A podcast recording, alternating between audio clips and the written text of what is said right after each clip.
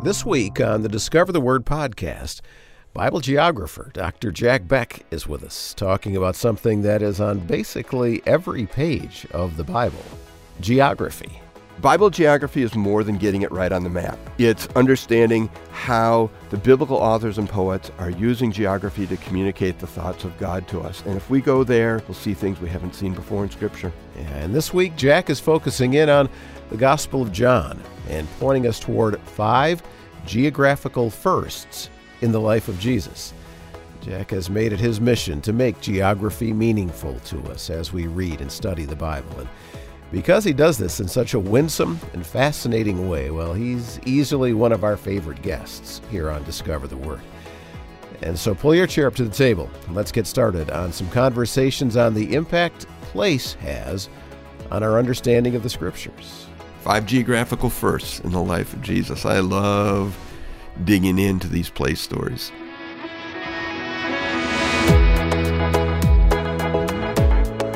And it is great to have you here for another hour or so of studying the Bible together on the Discover the Word podcast. Regular group members Bill Crowder and Elisa Morgan and Daniel Ryan Day are going to be having a conversation with Dr. Jack Beck. Now, Jack is a scholar and educator uh, with extensive experience in the area of biblical geography. He is currently an adjunct faculty member at Jerusalem University College in Israel and has been working with us here at Our Daily Bread Ministries on books and videos that, in many ways, take us to the geographical locations that are so central to understanding the message of the Bible. Because location always is a factor. Every story, including the story of your life, is a different story if it takes place in a different place. And so there is geography on basically every page of the Bible. It's not trivia, but an important component that we need to pay attention to. So let's explore five geographical firsts in the life of Jesus with our friend Dr. Jack Beck. Today we have a friend of ours back who's been here with us before, but it's been hard to get him back on the schedule because he's always in the woods, and that's Jack Beck. So, Jack, welcome back to Discover the Word. Yeah, thanks, Daniel. I really enjoy being with you folks, but I enjoy being in the woods a whole lot more. So sorry I wasn't available. you know, you're a geographical hoodoo. I don't know what you call it, but I just made that up. Uh, you know, you're all into geography and geography and scripture and popped our thinking on so many occasions. Yeah, I, I, I hope so, Lisa. I, I'm a Bible geographer. You're not a hoodoo? Okay. Not a hoodoo. Although I'll consider changing the title on my business cards if you insist. I love the outdoors, and so it seems really natural to me that I would study the outdoorness of the Bible stories that we know so well, the geographical qualities of those stories, and uh, see what happens when we look more carefully at the way in which God has chosen to speak to us in the Word when He chooses to speak geographically. So, where are you going to take us this week? What we're going to do this time, Bill, is we're going to take a look at five geographical firsts. John has a propensity, particularly, to put things in a in an order like that, whether they're chronological order or the order he chooses to present them. But we're going to start in Cana of Galilee, John chapter two, verse eleven. I can read that for us. That'd be great, Daniel. Thank you. Yeah. So John 2:11 says, "What Jesus did here in Cana of Galilee was the first of the signs through which he revealed his glory, and his disciples believed in him." Feels like we're picking up in the middle of a story there. Uh, actually, it's the end, but okay. I think it, sometimes it's hmm. better to read a story from the end back to the beginning. so now we know the punchline, mm-hmm. and we've got some things that are said there. This is the first miracle that Jesus did in a place, Cana of Galilee, and we've got the outcome. His disciples believed in him. So I think it positions us to go back and read the story afresh in a way that says, okay, what's going on in John's mind here that he he's emphasizing this story in this place. Mm-hmm. Yeah, and you've emphasized the firsts, and we see that word show up in this was the first of the signs through which he revealed his glory. And in this particular case, turning the water into wine, his mom asked him to do it. Yeah. And it seems like in the text, the story that John's telling is Jesus is actually like pushing back against his mom. It's not my time yet. but then she convinces him to go ahead and do it anyway to bring honor to the family that is hosting this wedding. And so Yeah. that's the first sign, right? Yeah, so let me pick up there. I think we've got an obvious problem and a not so obvious problem in this story that this miracle is addressing, right? And so the obvious one surfaces very quickly, right? I mean, what do you guys see as the obvious problem? The wedding's going to be spoiled if they don't have enough wine to carry on through the whole feast. Yeah, because weddings lasted like a week or so, right? And the host Yeah, was that's right. supposed to provide food and drink for all the guests, and we're just partway into it, and there's no wine left, and that's like a huge shame thing, and loser host here, right? Yeah, that's the obvious problem. So let's not deal with that so much as the one that's not so obvious, and that has to do with where Jesus chose to do his first miracle. If I had to choose where to do my first miracle, thinking through the lens of Jesus. Humbly. What, yeah, humbly, very humbly. What would be a place you might think it would be a good idea for him to drop that first miracle on the people? maybe Jerusalem Yeah. or, you know, the Mount of Olives or, you know, Why not go to the heartland of the Jewish faith, Judea, Jerusalem, instead of the remoteness of Galilee? And that's, I think, exactly the point of the the reason that Jesus goes and does it in this space. And to see it, we have to realize that the Jewish world of the first century was not monolithic. We tend to homogenize it, make it all the same. Uh, but the reality is that we have a southern Jewish identity in Judea and a northern Jewish identity in Galilee, which are quite different from one another. Do you think that has anything to do with the nature of this first miracle, or do you think that it's just that was the need and Jesus responded to it? Well, I think all of Jesus' disciples were Galileans, maybe except for one. Yeah. And they had a problem that this miracle is solving. Remember what Daniel read just a moment ago. And then, as a consequence of this miracle, the Galilean disciples put their faith in him. So let me fill in a little bit of a gap there that I think can prove helpful. In the south, Judeans had the advantage of living in the region that hosted all the founding stories of the faith. Abraham and Sarah and Ruth and David, places like Bethlehem and Hebron and Jerusalem. There was a pride that swelled in Judeans when they thought about their historical heritage. Hmm. That did not in Galileans. Because if we look at the Galilean backstories, the stories of the northern kingdom, they are not the family stories that you're, you're proud of.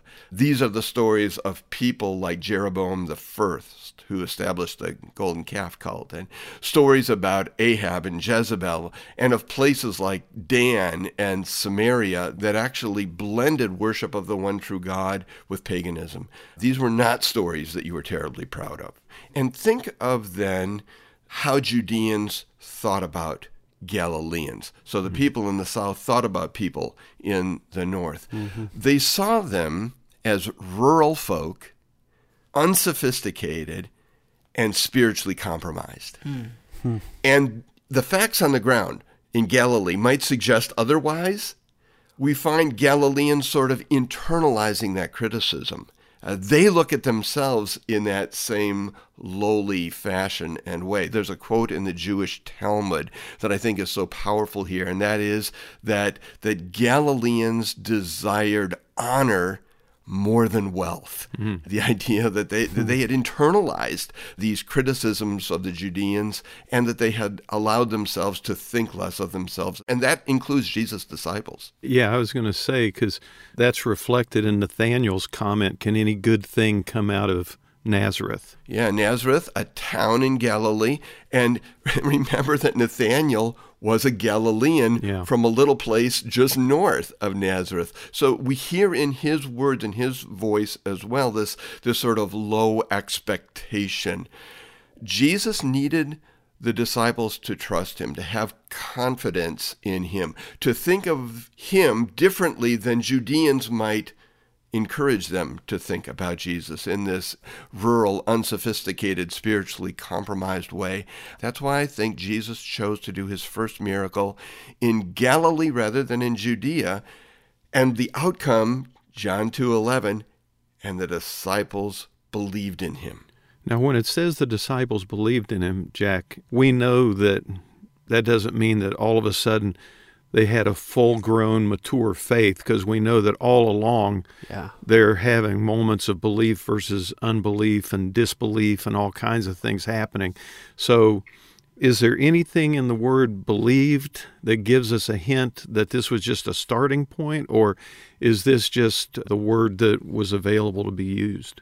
Yeah, I don't know that I would say there's anything in that piece of vocabulary, but certainly in the context, given the fact that this is the first miracle and given the geographic context and what we know about Galilean expectations, I think we see movement here. Not a, a full born, solid faith that we'll see eventually in them, but there's movement here. And Jesus needed them to be in a different place than they were before they made the next steps together.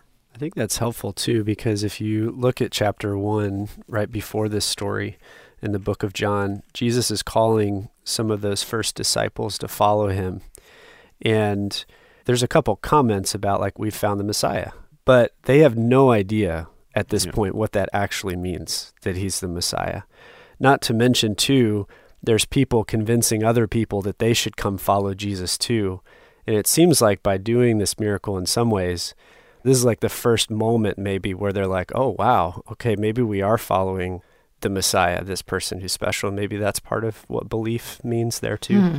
And I think if you're looking at Galileans, which we are, we can sort of position them on a, a matrix of confidence. Hmm. And if these guys are feeling less confident about people like themselves, they're going to feel less confident about Jesus. So Jesus does a miracle in the north that moves them, to Bill's point, that moves them from where they were to where Jesus needed them to be to take the next step. So when we start looking at this story, we got two big problems. Mm-hmm. We've got wine that's run out, and that's an embarrassment, as Elisa said, for the hosts. And we've got this confidence problem in the disciples, Galilean disciples, and the miracle addresses both for them. They say it's all about location, location, location. And as we'll be discovering in this podcast, that's not just a slogan related to real estate. It's essential when you're reading the Bible. Well, this is the Discover the Word podcast with Bill Crowder, Elisa Morgan, Daniel Ryan Day, and Bible geography expert Dr. Jack Beck, finding in the Gospel of John five geographical firsts in the life of Jesus. Well, as they wrapped up that part of the conversation, they also had a couple minute after conversation about how important it is to take into account the regional differences in people in the world of the Bible. Just like in the U.S., there are big cultural differences between North and South, between the East Coast and the West Coast. And these differences don't necessarily always unify us. And so listen as Jack stresses with the group again just how important it is to factor this into our Bible reading. It's interesting, isn't it, that that human experience we tend to sometimes build ourselves up by tearing someone else down. And, you know, I think that insight into the relationship between Judeans and Galileans just goes miles in our Bible reading of the Gospels because I'm always paying attention to who's in the audience.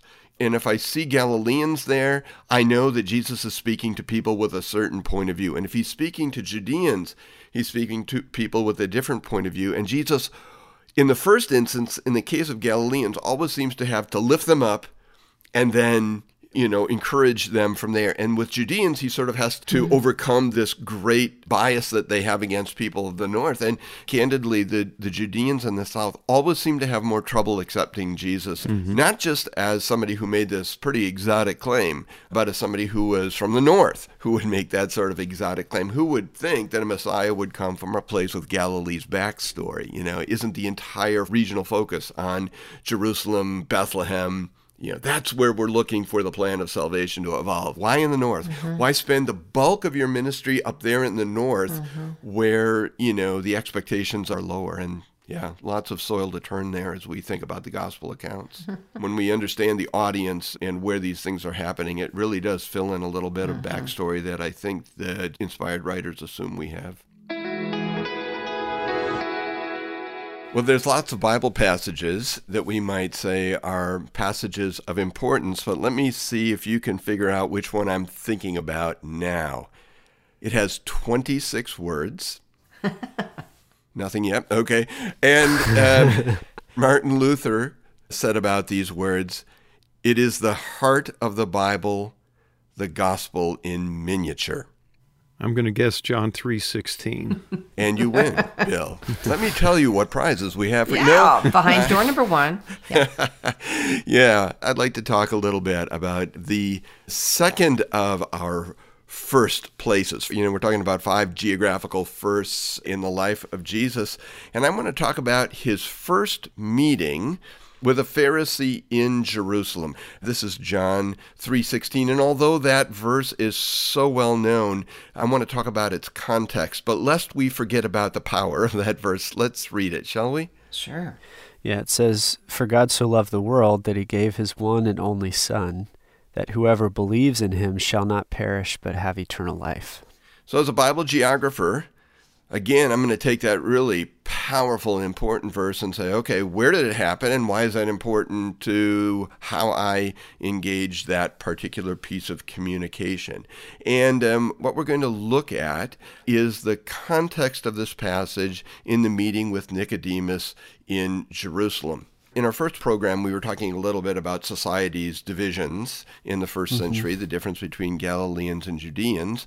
So let me add to that picture by saying we need to discriminate even between Jews who are living in Judea. There are some who are in a more elite class, and uh, we meet them in the Gospels as the Pharisees.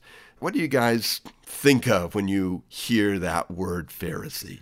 I used to have a book in my library, and it was entitled The Pharisee's Guide to Total Holiness. and uh, that captures it for me. They were very strict, they were very committed to keeping Mosaic law, and they were viewed as spiritual leaders. And they held tightly to the hope and actually the belief that they could actually win God's great favor by keeping the law perfectly, which is why they had that that whole goal bill, right? You know, mm-hmm. that that's how they were going to be righteous. And wasn't there some like kid saying about the Pharisees are fair, you see, and the Sadducees are sad, or something like that? yeah, I, I, recall that too. I'm not sure how theologically, geographically accurate that is, but in any event, I'll add one thing to the very strong things that you've added, and that is you became a Pharisee by choice rather than by family relationship. And you know, that's a difference between the Levites mm. and the priests. You yeah. chose to become a Pharisee. Yeah. And I think that's important too. You chose this lifestyle, which, you know, invested you in this organization that had meetings that talked about how to do this well. And then you went around policing behavior in one another and in society. And often I think when we meet the Pharisees in the gospel, we meet them out there kind of policing folks around, right? Mm-hmm. Yeah. And I mm-hmm. think that's a really important distinction, Jack, because I think for a long time in my own journey uh, studying the scriptures, I'd always assumed that the Pharisees were part of the priesthood, but actually most of the priests were Sadducees, weren't they? That is exactly correct. Now, let me move this to the geography, right? Because we do meet Pharisees throughout the country, in the south as well as the north, but I'm zeroing in on Jerusalem here. And there's an important geographic connection with this group, particularly for those who fall into the subcategory of the Pharisees that we call the teachers of the law. And that's who Nicodemus is. That's where we're headed on mm-hmm. this. Nicodemus, Pharisee, teacher of the law, Jerusalem. I put all of that together. You see, Jerusalem was sort of the educational center of the Jewish world and of the Pharisees. And the teachers of the law were the experts who were given the responsibility of instructing the instructors, the rabbis, teaching the teachers, if you will, and then giving them the authority or the credentialing to go out and to teach. Hmm. So when we are in Jerusalem with a teacher of the law, we are like embedded in this higher education system and now you have Jesus wandering into this story, you know, this guy from Nazareth who is holding out as a rabbi but is uncredentialed by them. So that kind of puts me at least on the edge of my seat and goes, okay, well, how's this meeting going to go? Because there's some tension in the room. Yeah. So for us today, would it be like thinking about the setting of Oxford or Cambridge, like that type of educational just if we think of like the most elite of the elite when it comes to education, those are some of the names maybe we throw out. Mm-hmm. Yeah, no, I think that's a, really good analogy, Daniel, because we do have these sort of experts and then we have those who are not considered experts. And mm-hmm. and the question I think that everybody would have in the first century that maybe you and I don't have as readily is, well, how is Jesus going to relate to this highly influential group? Mm-hmm. You know, uh, Bill, you mentioned the Sadducees, the aristocratic priests. People did not so much look up to them mm. and say, hey, we want our kids to grow up to be this. Well, uh, they looked up to the Pharisees. And as I think Elisa said, and this is really important too, that they viewed entry into the kingdom as something you did rather than the way you believed. I mean, there's a balance there, but they are clearly tipping the balance in the direction of what you did is what gained you acceptance before God and brought you into the kingdom. There's all of those little pieces that are standing around this story, and I think we won't fully get what is about to happen until we get them in place. Yeah? Good. Mm-hmm. So, what does Jesus do? Jesus starts teaching the teacher. And if that hasn't set you back in your chair yet, realize Jesus is walking into the Harvard classroom as a blue collar worker and saying, I have a question for you. And in the course of asking that question, Jesus is demonstrating that this teacher of the law, Nicodemus, has a whole lot to learn. And actually, he's not walking into the room, is he, Jack? I mean, using that figuratively. You know, Nicodemus comes to him. That's right. Which isn't that kind of stunning and shocking that this teacher of the law himself would come to the uncredentialed Jesus, as you described him. And we've talked about before how he comes at night. And in a shame honor culture, if Nicodemus were to walk up to Jesus in the middle of the day in Jerusalem with a bunch of people around and ask a question, it would be questioning Jesus' honor. Let's see if he can win this honor shame contest. Yeah. But by coming to him at night, there's a genuine desire to like figure out who this Jesus is and what this Jesus has to say. And then, Jack, to your point, Jesus then asks him a question, which again is in this safety of nighttime. So Jesus isn't trying to dishonor him either, but invite him to consider something or learn something as well. That's so spot on and good, Daniel. I love all of that. And then Jesus comes around with the topic of being born again. Unless you're born again, you can't enter the kingdom of God.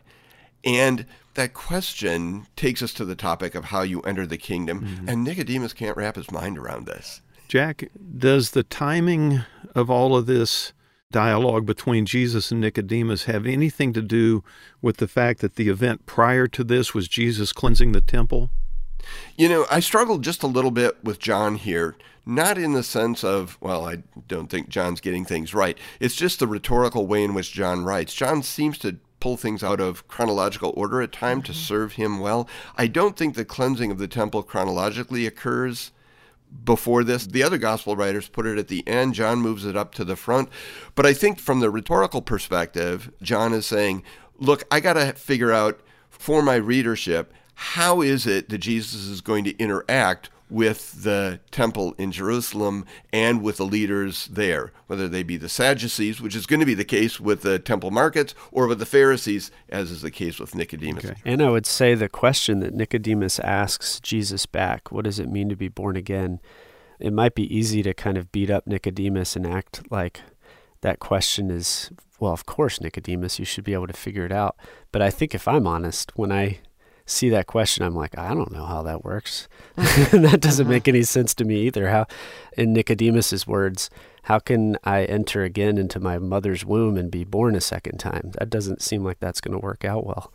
and yet, look at what he does in 310. Jesus says, You're Israel's teacher, and you don't understand these things. Mm. Uh, so I don't think Jesus is mocking him there so much as saying, I want to reposition you in the kingdom's thought process here. I want you to realize that although you think you're at your most mature form as one of these leading teachers of Israel, uh, you still have a lot to learn mm. from someone like me because of who I am. Yeah. Then, in that context, that John lays out this beautiful verse, the purpose for Jesus coming, which is so striking.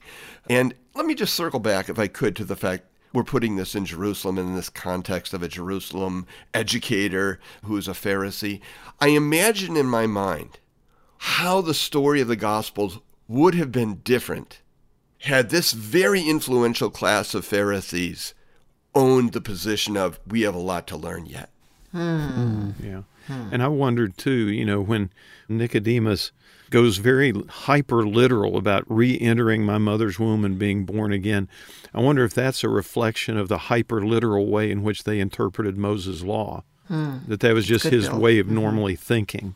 And to circle right back to Elisa's point, they thought it was more about doing than believing. Mm-hmm. And that is the big point of John 3:16, I think as well. It's inverting this idea of the Pharisees for God so loved the world that whoever believes in him not who enacts all of this legislation. If we could just get the Pharisees, the educators in Jerusalem, to understand that it's about believing more than doing, we would be so far along in bringing in the kingdom. And yet, what do we read about in the Gospels the rest of the way? Jesus is going to have this embattled relationship with most Pharisees. To be sure, Nicodemus gets it, but he's going to have this embattled relationship that goes on. And I think that's why it's so important that John puts this up front. We're talking about firsts, geographical firsts, and this is the first time Jesus is engaging with a Pharisee in Jerusalem.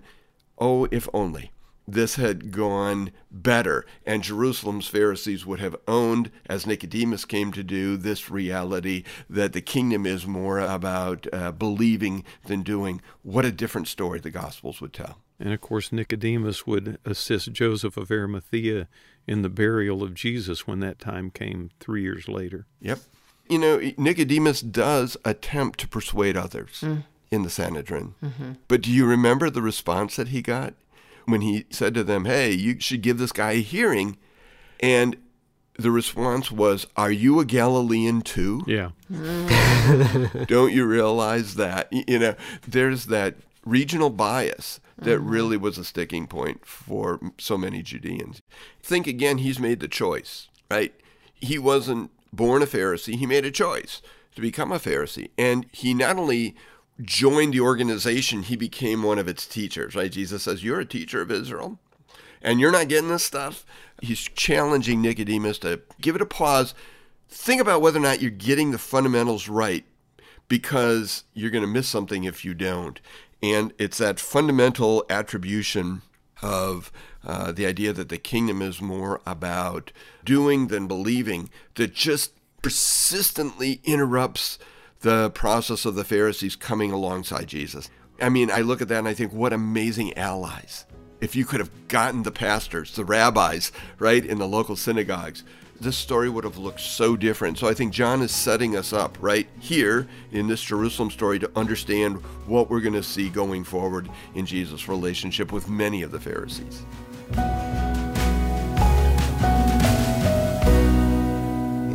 Geographical first in the life of Jesus from John chapter 3.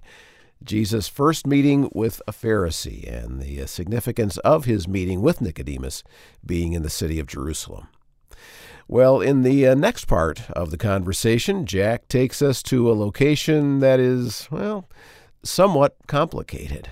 In the Old Testament, this is called Shechem in the New Testament, Sychar. Subsequently, when the Romans, about the second century, relabeled it Neapolis, and today it's known as Nablus. Hmm. Same place. Yeah, but Jack says that this is the place that has been waiting the longest for Jesus to come. The uh, next geographical first in the life of Jesus after a quick break.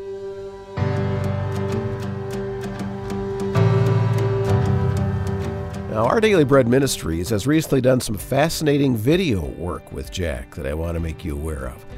On our Our Daily Bread Ministries YouTube channel right now, we have two seasons of The Holy Land with Jack Beck, in which he takes you on fascinating journeys connecting the land with the stories of the Bible. Stunning footage and insight from Jack make each of the episodes in these two seasons so worth watching. Having gotten to know Jack during our conversations here on Discover the Word, I think you'll be captured by the geography's influence on the story of the Bible. Look for the Holy Land series on the Our Daily Bread YouTube channel. Seasons 1 and 2 are there right now, and Season 3 has been filmed and is in production right now and scheduled to be released later this fall. Can't recommend it highly enough. Seeing the things that we're talking about adds another dimension to what Jack is so passionate about. And so check it out, the Holy Land series on the Our Daily Bread YouTube channel. And now, the next geographical first in the life of Jesus, as Jack takes us to this location that has had several labels or names over the years. I don't recall a time in my life when differences between people seem to make such a big difference. Did anybody else mm-hmm. have that feeling? Mm. I understand what you're saying, but I remember back in the '60s when uh, mm. when differences really made a big difference in how you viewed the war in Vietnam and hmm. how you viewed civil rights and how you viewed the establishment versus the younger generation that was coming up. I know what you're saying. I think today maybe it's more aggravated by the immense amount of media that keeps reminding us of all the differences. Hmm. And maybe the access that media gives us to differences that mm-hmm. maybe in the past we didn't have. Because I think for me, thinking about that, obviously I wasn't around in the 60s, but growing up, I was in very tight bubbles community wise. So I didn't really interact with people that thought that differently from me very much. And it wasn't until as I went to college and then in different settings after that that I started having people in my community that we saw things very differently. And then when Facebook started, mm. all of a sudden I had access not only to people that I directly knew, but people that I didn't even know who had strong opinions about things.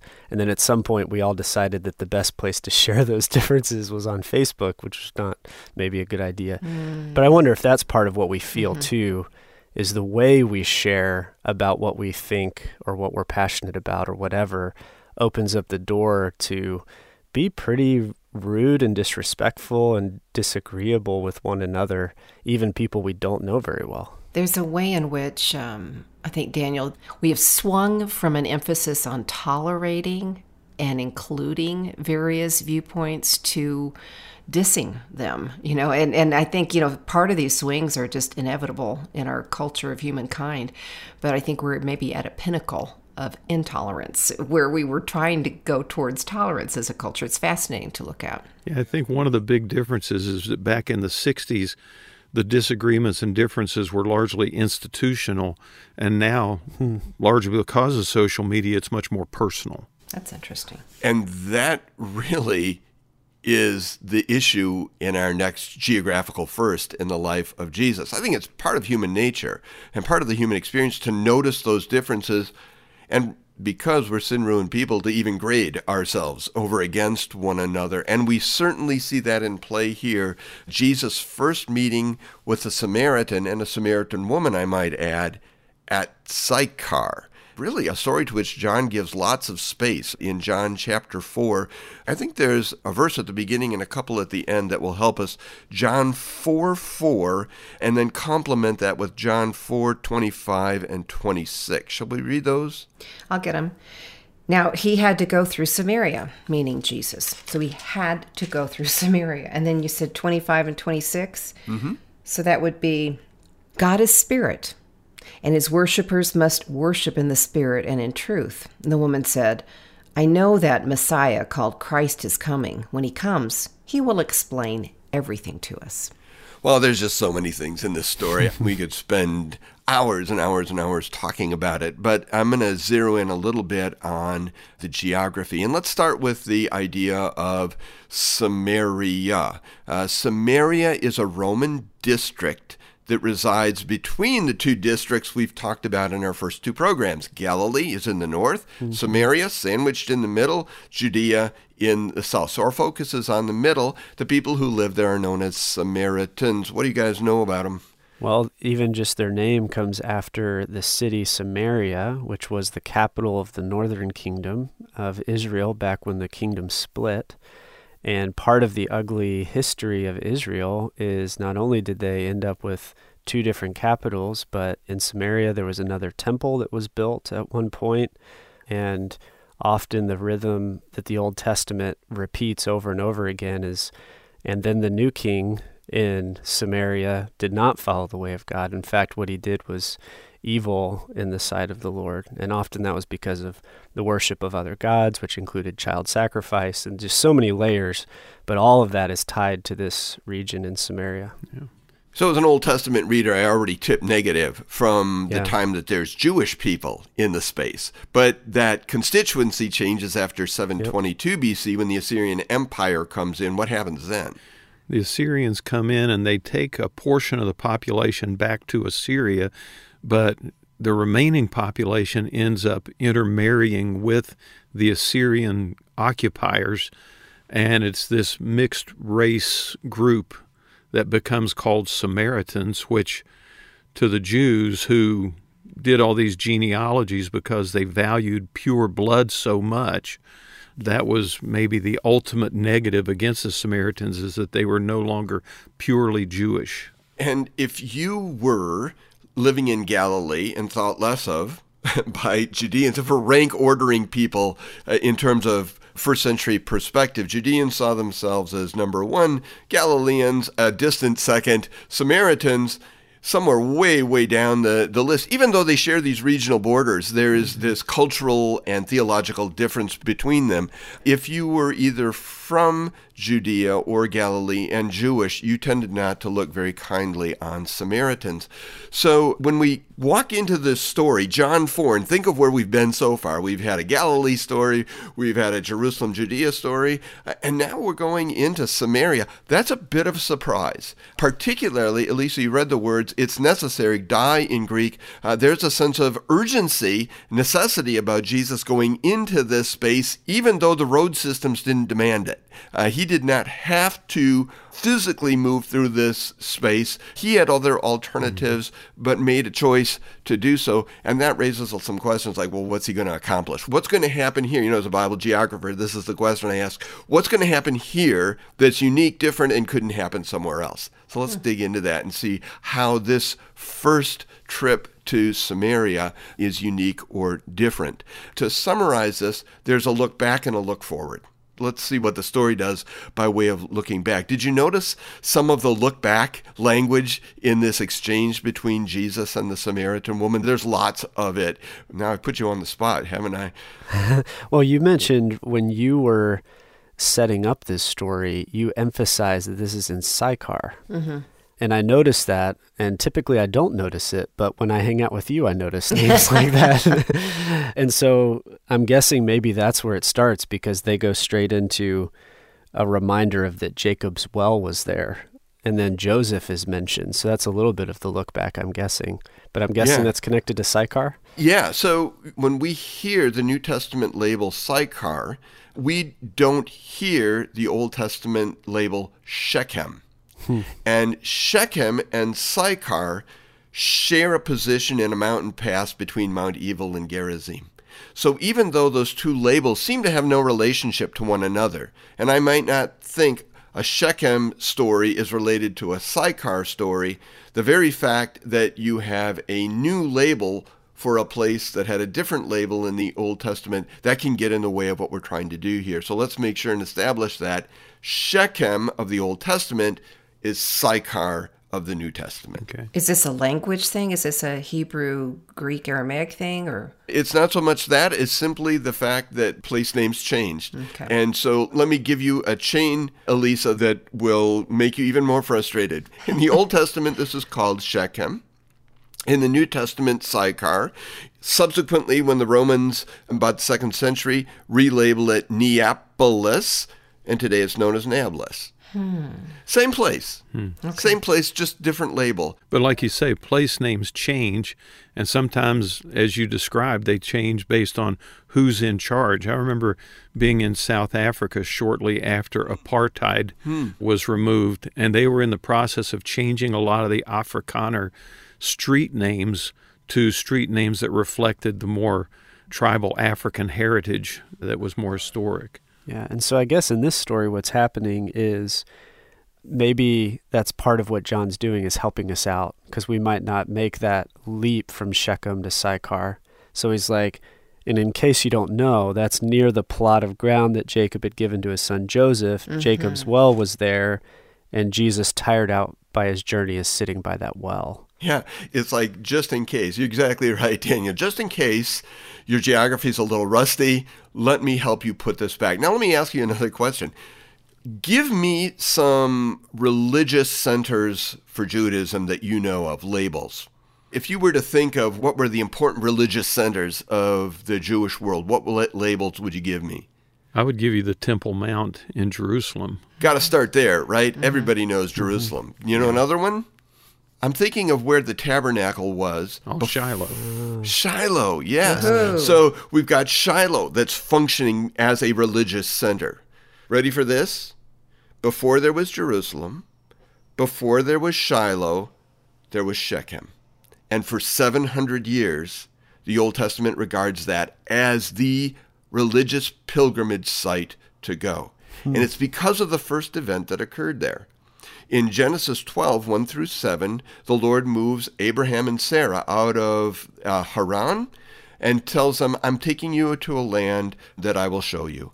And when they get to the mountain pass where Shechem was located, ancient Shechem is located, he said, I'm giving you this land hmm. right here. And Abram builds an altar there and worships. And from that moment on, for the next 700 years, that becomes the place of religious pilgrimage. It becomes a place where the promises of God go to ground, where people went to think about what the plan of salvation was going to look like. And think about what that means in terms of Jesus' arrival there.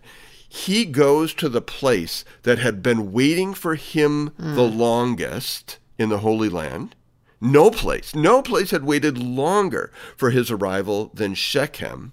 Hmm. And then what does he do there? Something he almost never does he says, and Elisa, you read the words, Jesus is involved in this exchange with the Samaritan woman, and it travels around a bit, mm-hmm. right? travels all over the place. And where I chuckle is this poor lady is trying to keep changing the topic because it keeps infiltrating places that are uncomfortable to her. And finally, she lands on the thing that she thinks is going to shut the whole conversation down and say, you know, when the Messiah comes, he'll clear this all up for us, right? Isn't that a conversation stopper? Just wait till God shows up. He'll tell us what we ought to. And Jesus says, I, the one speaking to you, am He. Mm-hmm. I'm the Messiah.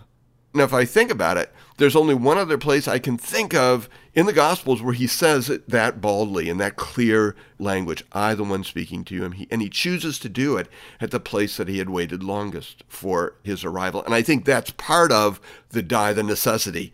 He had to go into this space. But I think there's not only a look back, but a look forward.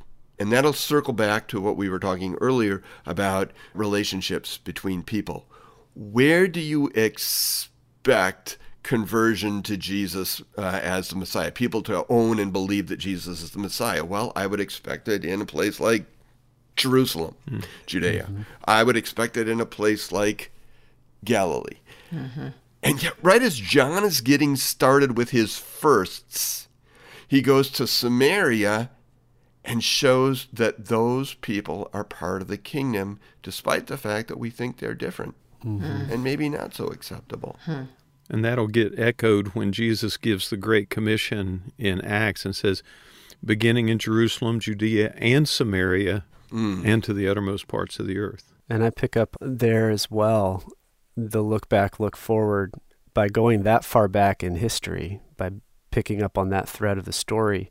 Jesus is going back to before there was this big division in Israel between people.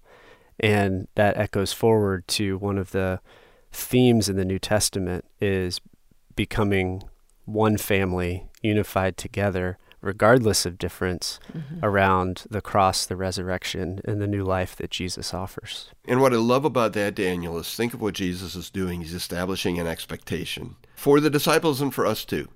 And that is that the kingdom is often bigger than we think. I struggle with that sometimes mm-hmm. because I like kingdom that looks like me.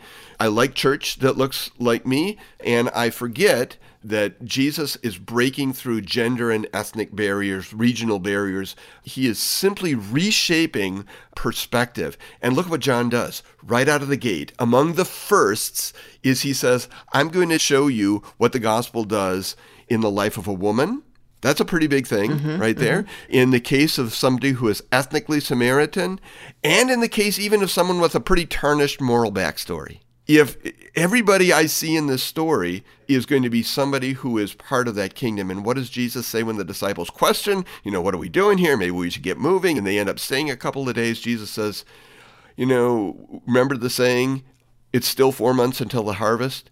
He says, look around. Look around where you are in Samaria. The fields are white unto the harvest. That language is showing how inclusive the ministry of Jesus is, how far reaching the ministry is. It's simply a reminder to me as I begin the, reading the Gospel of John, get ready because this gospel of forgiveness is about to reach through all of those barriers that we like to erect between ourselves, whether they're in the ancient world or the modern.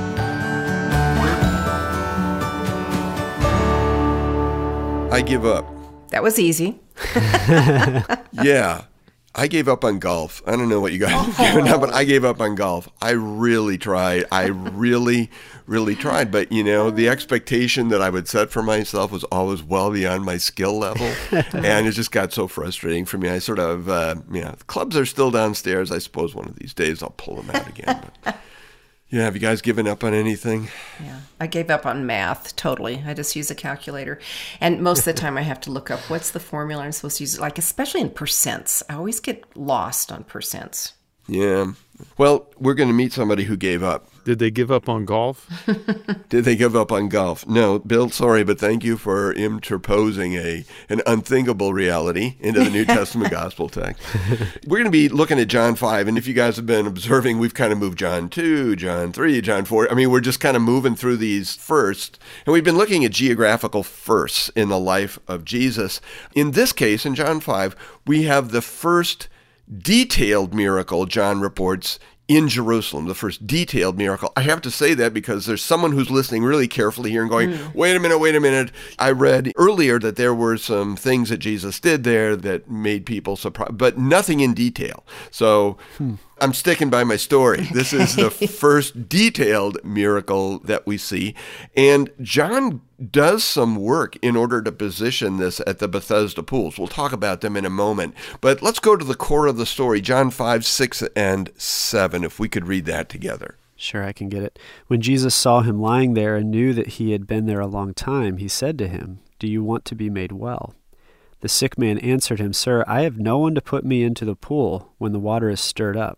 And while I am making my way, someone else steps down ahead of me. Yeah, we'll come to that. We'll come to that, his expectations and his request of Jesus. But let me take you, first of all, to the setting. John, like I said, spend some time dealing with this Bethesda pool thing. And in the times that I'm in Israel and I have the chance to bring groups to this space, almost everyone is shocked by what they see. Have any of you been to the Bethesda pools? We didn't go mm-hmm. there in my trips. Yeah, well, the expectation I think that people have is it's a public swimming pool. Oh, really? Wow. Okay. Yeah, but it's a water reservoir. Yeah. And because folks may have a picture of the story, they also don't picture it as large and as deep as it is. It goes on for about 5,000 square feet. It's a massive, massive reservoir. And this is the part that bothers them in particular because they know the story, is that it's about 40 feet deep. So you have to be able to swim to go into it. Yeah, it's great for collecting water from the edges, but not so great, you know, for folks to jump in. And and uh, it, it had this infrastructure built. I mean, we can see the pools today, but there was this infrastructure. John says that there were uh, colonnaded porches, shade porches built around the perimeter, and then there was a dam that ran the center between these pools, and there was a colonnaded porch down that, and that helps us establish the the setting. But here's what John, I think, expects us to know that we don't and that is we're about 100 yards from the temple in Jerusalem. And that's going to be critical, I think, to our understanding the story. So, what do you folks recall about this context? Who's there uh, if they're not getting water? It says there are crowds of sick people there who are kind of just loitering around the edges of the reservoir. And something happens to the water. You picture it like a spring or something. It begins to move or bubble up. And at that moment, you're supposed to get into the water Yeah.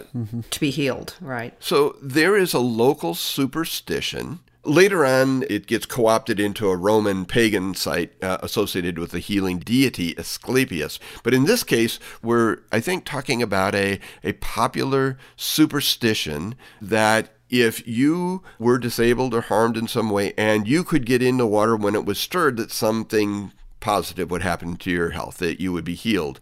And so we have a picture not of people coming to the water reservoir to get water, although they certainly were there, but lots of folks who were there who were disabled and who were hoping against hope that they might be healed. Now, Jack, in the majority text, which the King James and the New King James are based on, it inserts a little explanatory statement that they believed that an angel would come and stir the water, and that's what would give it some kind of healing capacity. Is that part of that superstition you're talking about?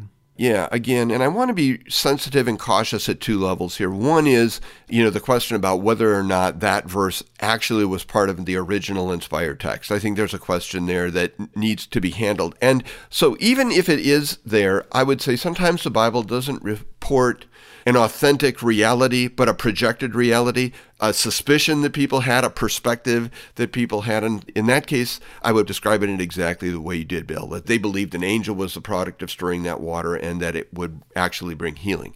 That's the perspective. So as we move into the story and look at this disabled man, we talked about giving up on things, uh, and giving up on golf is one thing. This guy had given up on God. That's what I see. Where do you see that? I see that because of where he is. He is about a 100 yards from the temple, the place where the Lord has said, Look, I'm going to make my presence felt here in a special way. I want you to bring your problems, troubles, difficulties, and challenges to me. And in this place, in the temple, is where I would like you to come and seek the sort of thing that you need, like healing right? Mm-hmm. Uh, that's not where we find him. Instead, we find him buying into, or at least defaulting into, the superstition at the Bethesda pools. What happens when Jesus comes up to him? Mm-hmm. It's interesting to me how often in other gospel stories we hear people with physical problems calling out to Jesus, begging him, please help me, make me well, uh, take away the leprosy, take away the, the blindness. At first, the guy doesn't address Jesus as someone who could help him. And so Jesus comes to him and says, Look, can I help you? Mm-hmm. Well, I mean, okay, here we go. Here's the offer. Here's the Son of God opening uh, the treasure box for you. Ask, and I will give it to you. And he says, Yeah, you can help me. Uh, help me get in the water when it's stirred. Mm. Because I'm going to trust in the water, not directly ask you. Yeah. It also strikes me, uh, Jack, that he hasn't totally given up, or wouldn't he have gone home? He's like maybe shifted his hope from our God to superstition, but he still he still has a little bit. He's hopeful, uh, but I think again, where is his hope and what is he sort of mm-hmm. given up on? His location at the pools rather than at the temple suggests to me he may have tried. I think John includes this piece of data in the in the report. This guy had been in this disabled condition for 38 years. Mm-hmm. Has a long time, and I can only imagine that for some of that time he had gone to the temple and asked the Lord, prayed for healing, and now he says, eh, "What? What's the use? I'm going to give up on that, and I'm just going to go here." And then when Jesus himself asks him, "Hey, can I help you with this?" Yeah, you can help me get in the water. I mean, this is somebody who who seems to me to uh, have sort of given up on the sorts of things that could most help him. But here's what I find so powerful: that Jesus hadn't given up on him. Mm-hmm. Right? We sometimes get into this this relational thing where we think God gives up, I give up on God, and God gives up on me. That that's that's the way it works. Or God gave up on me, so I gave up on Him, and so it's that sort of back and forth. But I think it speaks a powerful way to me because as I look at this, even though there are times I can look at in my life where I go, "Wow, I, God, I don't know where you are." Mm-hmm. Mm-hmm. Mm-hmm. I don't get your absence. I don't get the lack of response that I want to my prayer. I'm just going to give up and try to do it some other way. Yeah. Uh, this story just comes back to me again and again and reminds mm. me, hmm. hey, mm. God doesn't give up on you even when you give up on Him. So yet again, another geographic first uh, in the life of Jesus as recorded by John, his first detailed miracle in Jerusalem. We read about it in John chapter 5. And what I find personally so very powerful in this is the message that we may give up on God in our weakness. We may give up on God, but Jesus never gives up on us. An important lesson in this story of Jesus' healing of the man at the pool of Bethesda. And where he did it and when he did it on the Sabbath are key parts of the story for us to understand. Yeah, making geography meaningful. That's what Jack Beck is doing with us again in this edition of the Discover the Word podcast with Elisa Morgan, Bill Crowder, and Daniel Ryan Day. And in just a moment, they will wrap up this week's study by taking a trip to the place Jesus grew up and talking about a, a homegoing of sorts, his first and only visit to the town of Nazareth. So, how did it turn out? Were he and his message welcomed by the hometown folks? Well, it's the final destination in the series called Five Geographical Firsts in the Life of Jesus. And it's coming up after this preview of what the group will study in our next podcast. Life is full of pivotal beginning points. The day you began school, the day you started college. If you're married, your first date with your spouse was a beginning. First day of a new job, the birth of a child, first day as an empty nester, first day of retirement. Yeah, life is full of beginning points. And uh, next time on the Discover the Word podcast, Bill Crowder is going to lead a study with a group called Jesus Began. I want us to think about beginnings this week because I want us to look at a phrase that repeats itself in the Gospel of Matthew, and it's a phrase Jesus began. That's the phrase that kind of keeps popping up in one form or another that I think gives us movement and pulls us through the story that Matthew's telling. So be part of the group for that series, Jesus Began, next time on the Discover the Word podcast. And now, the conclusion of our conversation with Jack Beck and the fifth geographical first in the life of Jesus, recorded in the Gospel of John. Well, Jack, it's certainly been good to have you back again, man. And thanks for coming yeah. out of the woods long enough to talk with us a little bit. Every time you join us, I always remember, like, I remember enjoying last time he was here. And then as we get deeper and deeper in, I'm like, man, Mm-hmm. I see all these new words on the page of my Bible mm-hmm. that I mm-hmm. have been neglecting since the last time you came.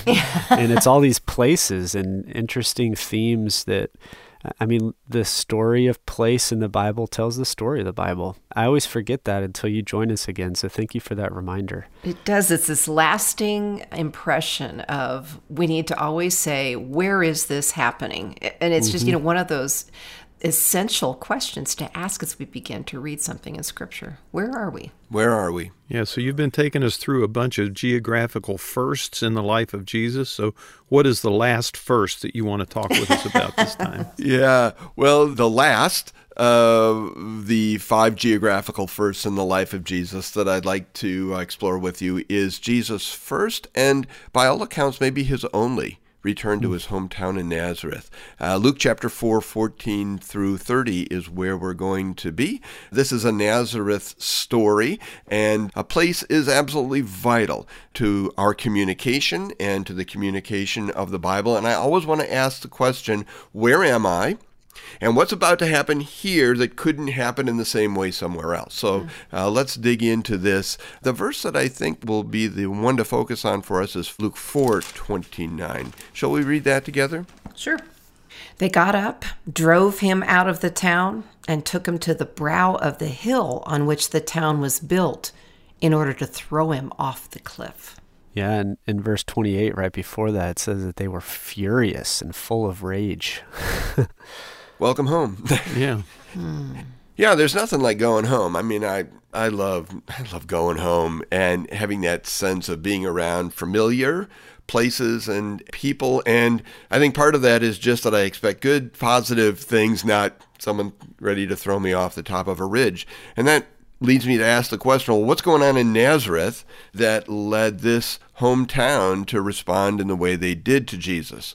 Well, what's interesting to me is as we work our way through this story, there are a couple of positive responses and then a pretty dramatic negative response as well. Okay, what are they responding to, Jack? Yeah, so they invite Jesus to come into their synagogue to speak and he's going to be handed a, a scroll, and he opens the scroll, reads a portion from Isaiah, sits down, and then the expectation is you're going to speak on this text.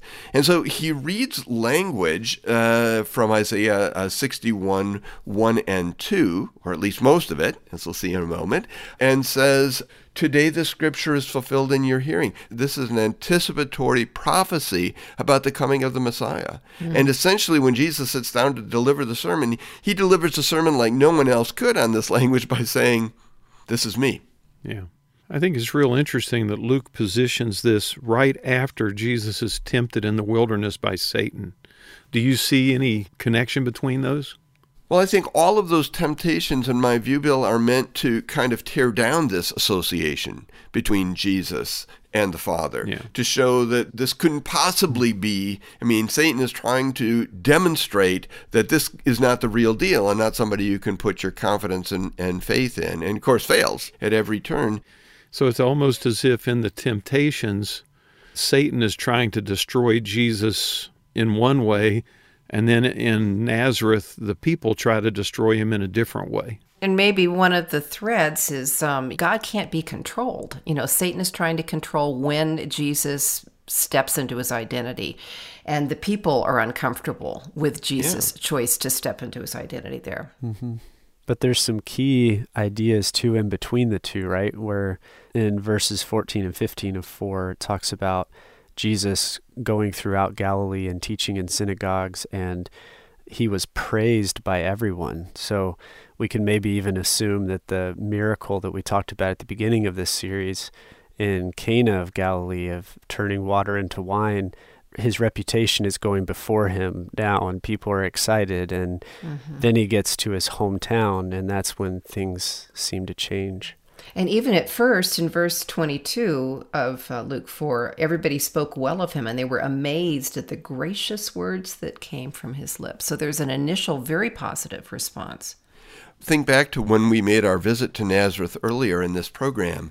Uh, Nazareth of Galilee is not a place that you expected great things from. Mm-hmm. It was forgotten and forgettable. And imagine the Messiah coming from our little hamlet up here in Galilee, there was justifiable pride and hopefulness mm. that we see initially. But that turned south really quickly on these mm-hmm. guys mm-hmm. um, because when he read Isaiah 61, he left a phrase out, the one that talked about divine vengeance divine vengeance. And then when we look at the traditional understanding of what that vengeance was about in the Aramaic Targums, it was vengeance directed at Gentiles, non Jewish peoples. So when Jesus sits down to speak about this, he first of all says, Today the scripture is fulfilled in your hearing. The Messiah has come. My expectation would be now we're going to hear about the rooting out of that Gentile community that we don't like, yeah. the Roman world that has invaded and occupied our space and made life so difficult for us. They're expecting Jesus as the Messiah from Nazareth now who's going to clean up this problem. And what he does is just the mm-hmm. opposite. Mm-hmm. Who does he mention? Yeah, he mentions the widow of Zarephath from the Elijah story and he mentions Naaman from the Elisha stories mm-hmm. as two Gentiles that God included in the place of blessing. and all the people are furious when they heard this, and they got up and drove him out of the town and took him to the brow of a hill on which the town was built in order to throw him off a cliff. Yeah, this triggered them, didn't it? I mean, it, it triggered everything seemed to be going so well up to the moment that Jesus replaced the idea of vengeance of the Lord with the grace of God, mm-hmm. Mm-hmm. right? And the extension of grace into the life of Gentiles. That was not the kingdom they expected that was not the kingdom they wanted. Mm-hmm. Yeah, these are the stories we don't talk about anymore, Jesus. Yeah. Those are the ones we ignore. And isn't that selectiveness still very much a part of Totally. our lives too? Sure. Yeah. There are people who I see as outside of the reach of help and hope. I mean, I'd like to not say that. I'd like to say that no, no, I believe everyone, and I'll even say that everybody's involved. But but there's a part of me that always wants to recoil from that Yeah. and say everybody except that person Yeah. or that person. or that group. And this is an incredibly helpful corrective. I don't want to get on the wrong side of history here. I don't want to get on the wrong side of divine grace here. Certainly, there is room for judgment, and it will happen at the Lord's whim and when He knows it's the correct thing to do. But I dare not be the one who says, I'll be the arbiter who, Yeah. who gets the divine judgment and who gets the divine grace. For me, I'm looking at this and saying, I'm going to err on the side of divine grace. And in the series of stories you've talked us through, it seems like this fits perfectly with what we saw in John 4 of the woman at the well in Sychar because it shows Jesus including the outsider when the people would have been very much more comfortable isolating the outsider. Yeah, it, and isn't it interesting that Jesus doesn't demur, he doesn't recoil Yeah. from going to the hard thing with the mm-hmm. hometown mm-hmm. crowd? Mm-hmm. I mean, it would have been easy to go, let me just leave it at this today. Today, these words are fulfilled in your hearing. And the cheers go up, and everybody's clapping him on the back. And you go, Yeah, I'm just going to leave it there. He knew he had to move these folks' perspective Yeah. for them to see the kingdom as God saw the kingdom. And so Luke takes us hmm. with Jesus on this first. And again, the gospel writers report no other return to Nazareth. Mm-hmm. Uh, the absence of that is pretty striking to mm-hmm. me after this. Was this their one opportunity to get it right? Was this their one opportunity to fix their perspective on the kingdom? And that challenges me too. It does challenge me as well, uh, but I'm also very struck by Jesus' focus and his intentionality. In verse 30, he walked right through the crowd and went on his way. They were all ready to throw him off a cliff, furious about his words. There's a way in which he spoke the truth, and his words could linger, and anyone at any time could reconsider their position. And he went on his way, his continued mission to bring all to God. And I love that, you know, the words linger even when he has fulfilled the, the moment of presenting them. His words linger. And it's interesting, Elisa, to your point, that the way Luke describes the scene is everybody spoke well of him and was amazed by the gracious words that he had ah. spoken. And by not speaking of judgment and condemnation, uh-huh. he was speaking of grace. Yep. And speaking of geography, he mentions to them as things start to heat up that they're going to say, We wish you would do here the things you did in Capernaum. Yeah. And then in verse 31, right after this story, he goes to Capernaum. Mm-hmm. And so here he was, ready to do the things that they will later wish that he had done. But because of the way that they respond, they end up missing out on what he ends up doing in other places. Yeah, this is a Nazareth story, isn't it? It's a story that's uniquely linked to this space, Jesus' hometown, to the observant Jewish world that thought the kingdom was only about them. Uh, and it's a story, as you said, thematically that occurs in other places. I think it's as powerful here as any place because these are folks who knew Jesus the best. Uh, these are folks who may have expected this young man to return to his community often and to bless them as he has blessed others. But their rejection of him ended up leaving them without the things that others enjoyed. Five geographical firsts in the life of Jesus. I love digging into these place stories.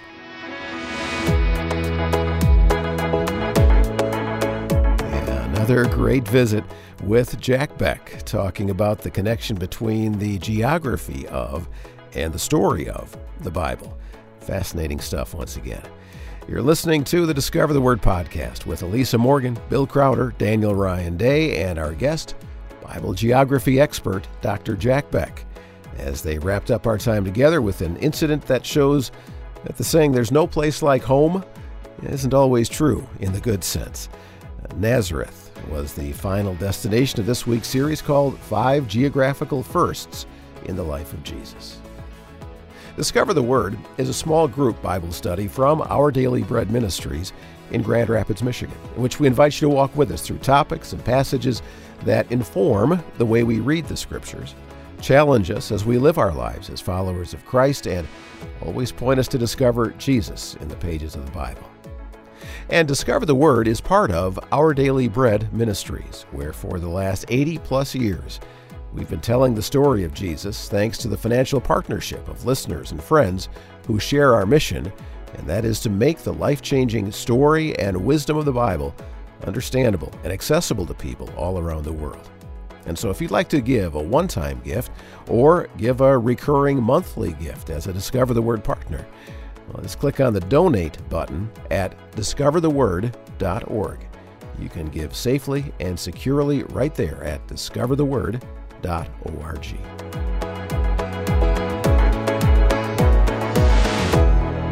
Well, thanks for listening. I'm Brian Hedinga. Discover the Word is provided by Our Daily Bread Ministries.